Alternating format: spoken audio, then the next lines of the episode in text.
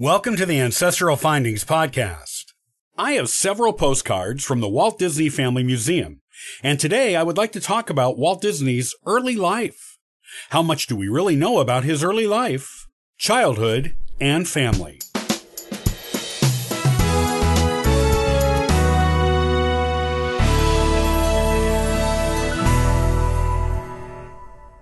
Remember reading about his early life and the guiding influences that made him into the creative, business savvy, and the whimsical man he became. With most people, their early family life has a huge influence on who they become, and Walt Disney was no exception.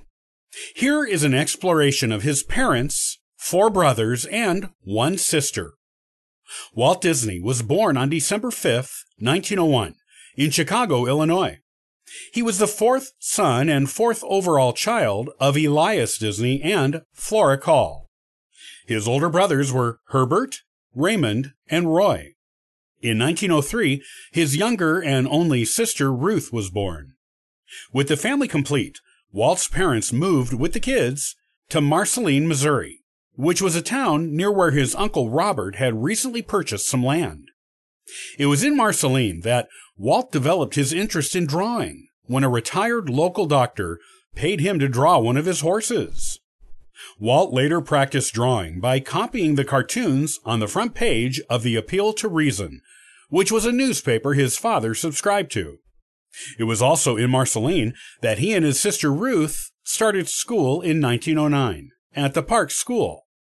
However, before any of this could happen, Walt's parents had to be born and meet each other.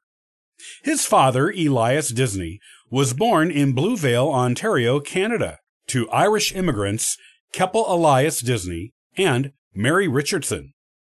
The Disneys were Irish Protestants, and both Keppel and Mary came to Canada from Ireland as children when their parents immigrated. Elias moved to California along with Keppel in 1878 to take part in the gold rush. However, instead of discovering gold, a Union Pacific Railroad agent convinced Keppel to buy 200 acres of land in Ellis, Kansas. Keppel and Elias tried to live on that land as orange farmers, but were not successful. Keppel eventually started a new farm, and Elias worked there until 1884, when he was hired to work in a railroad machine shop, where one of his co-workers was Walter Chrysler. After working in the railroad machine shop, Elias Disney found work on the crew building the Union Pacific Railroad line through Colorado. Once that job was done, he began a career as a professional fiddle player in Denver, Colorado. He soon found a career as a fiddler wasn't paying the bills, and he returned to work on his father's farm.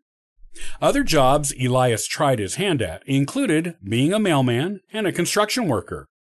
He even tried growing oranges again, this time on his own, in Kismet, Florida near the place where his son Walt's second theme park, Walt Disney World, would one day be built. His mail carrier career was in Kissimmee, Florida, which is even closer to Walt Disney World, being in the same county. And he did construction work in Chicago, Illinois. Elias used the money he earned from these business ventures to buy stock in the O-Zell Company. This was a company that canned jelly and made apple juice in Chicago. Walt Disney later worked at this company for a time. In 1888, Elias Disney married Flora Call in Kismet, Lake County, Florida. This was about 50 miles north of the future site of Walt Disney World. His new wife was the daughter of some neighbors of his father, Keppel Disney. She was born on April 22, 1868, in Steuben, Ohio, a daughter of Charles Call and Henrietta Gross.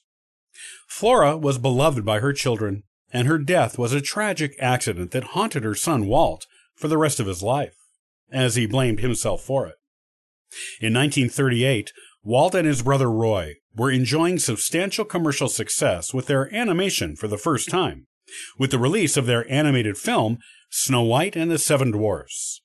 Walt and Roy used some of the money they earned from this success to buy Elias and Flora a beautiful new house in North Hollywood, California, close to the Disney studios in Burbank.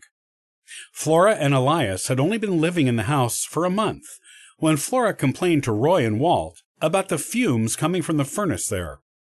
Walt sent repairmen from the Disney studios to repair the gas furnace, and all seemed well. However, the repairmen did not fix the furnace properly. Flora wrote a letter to her daughter, Ruth, telling her all about the wonderful house and describing it in detail for her. Flora no doubt loved the home, and it was all the more special to her because two of her sons bought it for her. However, she also mentioned in the letter that the fumes from the furnace were still an issue. A few days after writing this letter, Flora died because of the toxicity from the furnace fumes in her house. She was 70 years old. Walt and Roy were heartbroken over this incident. Elias died three years after Flora, and both are buried next to each other at Forest Lawn Memorial Park Cemetery in Glendale, California. Long before the tragedy of what happened to Flora Call Disney occurred, Flora and Elias Disney were young newlyweds in Florida. Shortly after getting married, they moved to Chicago, Illinois, where they started their family. While in Chicago, Elias met a preacher from the St. Paul Congregational Church there, and the two became good friends. In fact, they were such good friends that Elias named his son Walter Walt Disney after him. The Disneys began having children, with their firstborn, Herbert Arthur Disney, being born on December 8, 1888. Raymond Arnold Disney came next on December 30th, 1890. Roy Oliver Disney was son number three, being born on June 24th, 1893. Walter, Walt Elias Disney, came along on December 5th, 1901. Finally, Ruth Flora Disney was born on December 6, 1903. After Herbert was born, the family moved to a different neighborhood in Chicago, where Elias worked as a carpenter. In 1891, he purchased a lot for a house and built a house on it by the next year. The new Disney family home was in the Hermosa neighborhood of Chicago, which had been settled by immigrants from Scotland, Germany, and the Scandinavian nations. Roy, Walt, and Ruth were all born in this newly built house. By 1900, Elias seemed to have found his calling as a building contractor and was finally successful at a business venture. He built houses in Chicago, which he resold, essentially being one of the first house flippers, with the difference being he built the houses he sold later for a profit, instead of buying and selling existing houses.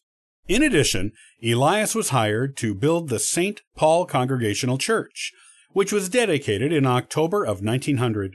Elias became one of the trustees of this church, and Flora was its treasurer. Despite his business success in Chicago, Elias was concerned about the rising levels of crime in the city. After two of their neighbors' teenage sons were involved in a car theft, Elias decided to move his family out of the city before his own children became influenced by other kids like the car thieves and perhaps became criminals themselves. He moved the family to Marceline, Missouri in April of 1906. Just prior to moving, Elias purchased a 40 acre farm in Marceline from a Civil War veteran's widow. The veteran, William Crane, owned a house there that was older than the town of Marceline itself. After arriving in Marceline, Elias purchased an adjoining tract of land, also from Crane's widow. Marceline was a good location for Elias because it was away from the crime in the city of Chicago, while still being close enough to it to be accessible if necessary. Also, Elias's younger brother, Robert, owned a farm just west of there. The Disney's new home in Marceline included orchards that had trees that grew apples, peaches, and plums, as well as many healthy grain fields. There were also horses, cows, pigs, and poultry birds on the farm. It was an idyllic setting for raising children. Because of Elias's success as a building contractor, he was able to have a telephone installed in the house in 1907, which was a big deal at the time, as the telephone was still a relatively new invention. Elias became involved in the neighborhood, convincing quite a few of his fellow neighbor farmers to join the American Society of Equity, which was a farmers' union that promoted consolidating the buying power of its members. The farm may have been idyllic for Elias and Flora and for the younger children. However, it was boring for teenagers. The two oldest Disney children, Herbert and Raymond, disliked the farm and moved out to go back to Chicago in 1908, when they were 20 and 18, respectively. They found work as clerks there. Life on the farm was good, but it didn't last as long as Elias and the rest of his family would have probably liked. Only four years after moving in, in 1910, Elias became ill with typhoid fever and pneumonia, which forced the family to sell the farm. They moved to a rented house in Marceline, where they lived for about a year, and then moved to Kansas City, Missouri, after Elias recovered.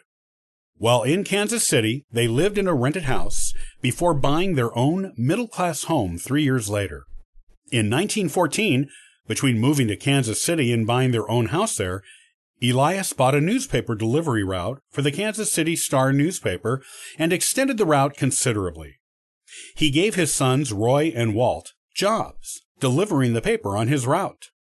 They had about 700 daily customers and around 600 more for the Sunday edition only.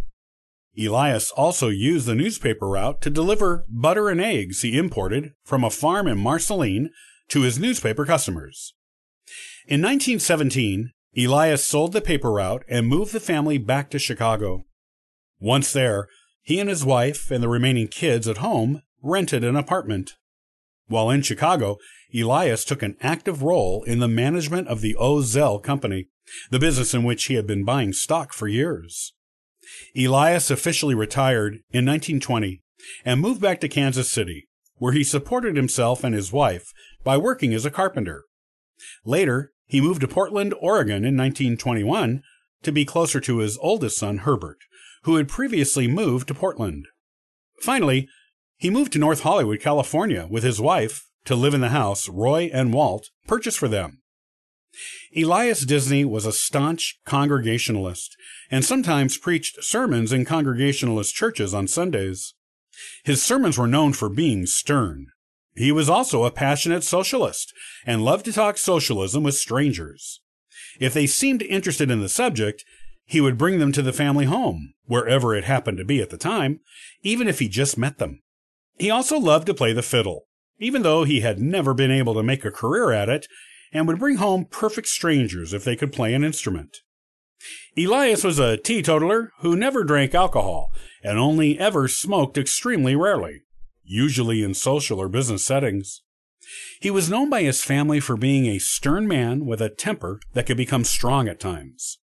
He would not let his sons keep any money they earned while living at his house, because he thought they were too young to know how to manage it. Instead, he took it, saying it was for safekeeping, though he never gave it back to them. These people and experiences were the earliest influences on Walt Disney's life. Elias and Flora gave their children a childhood that was a mix of love and sternness, of both instability and stability, and one that offered them a lot of different experiences from which Walt could draw on for his imaginative projects when he was grown. Elias never approved of Walt's career as an animator and did not consider it a real job. Walt did not let that stop him from being generous with his parents when he became successful, though. That says a lot for the way he was raised and the character of his parents, as well as his own innate character.